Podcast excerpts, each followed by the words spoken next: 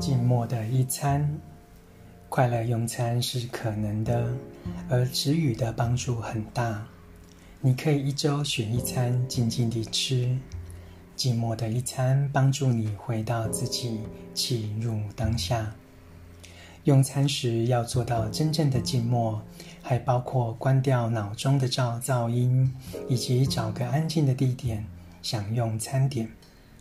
也许可以每周固定选择同一餐，静静享用。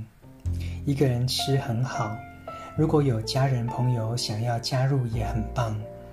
止语帮助你回到正念呼吸，你可以停止内心的甜躁，放松呼吸，微笑。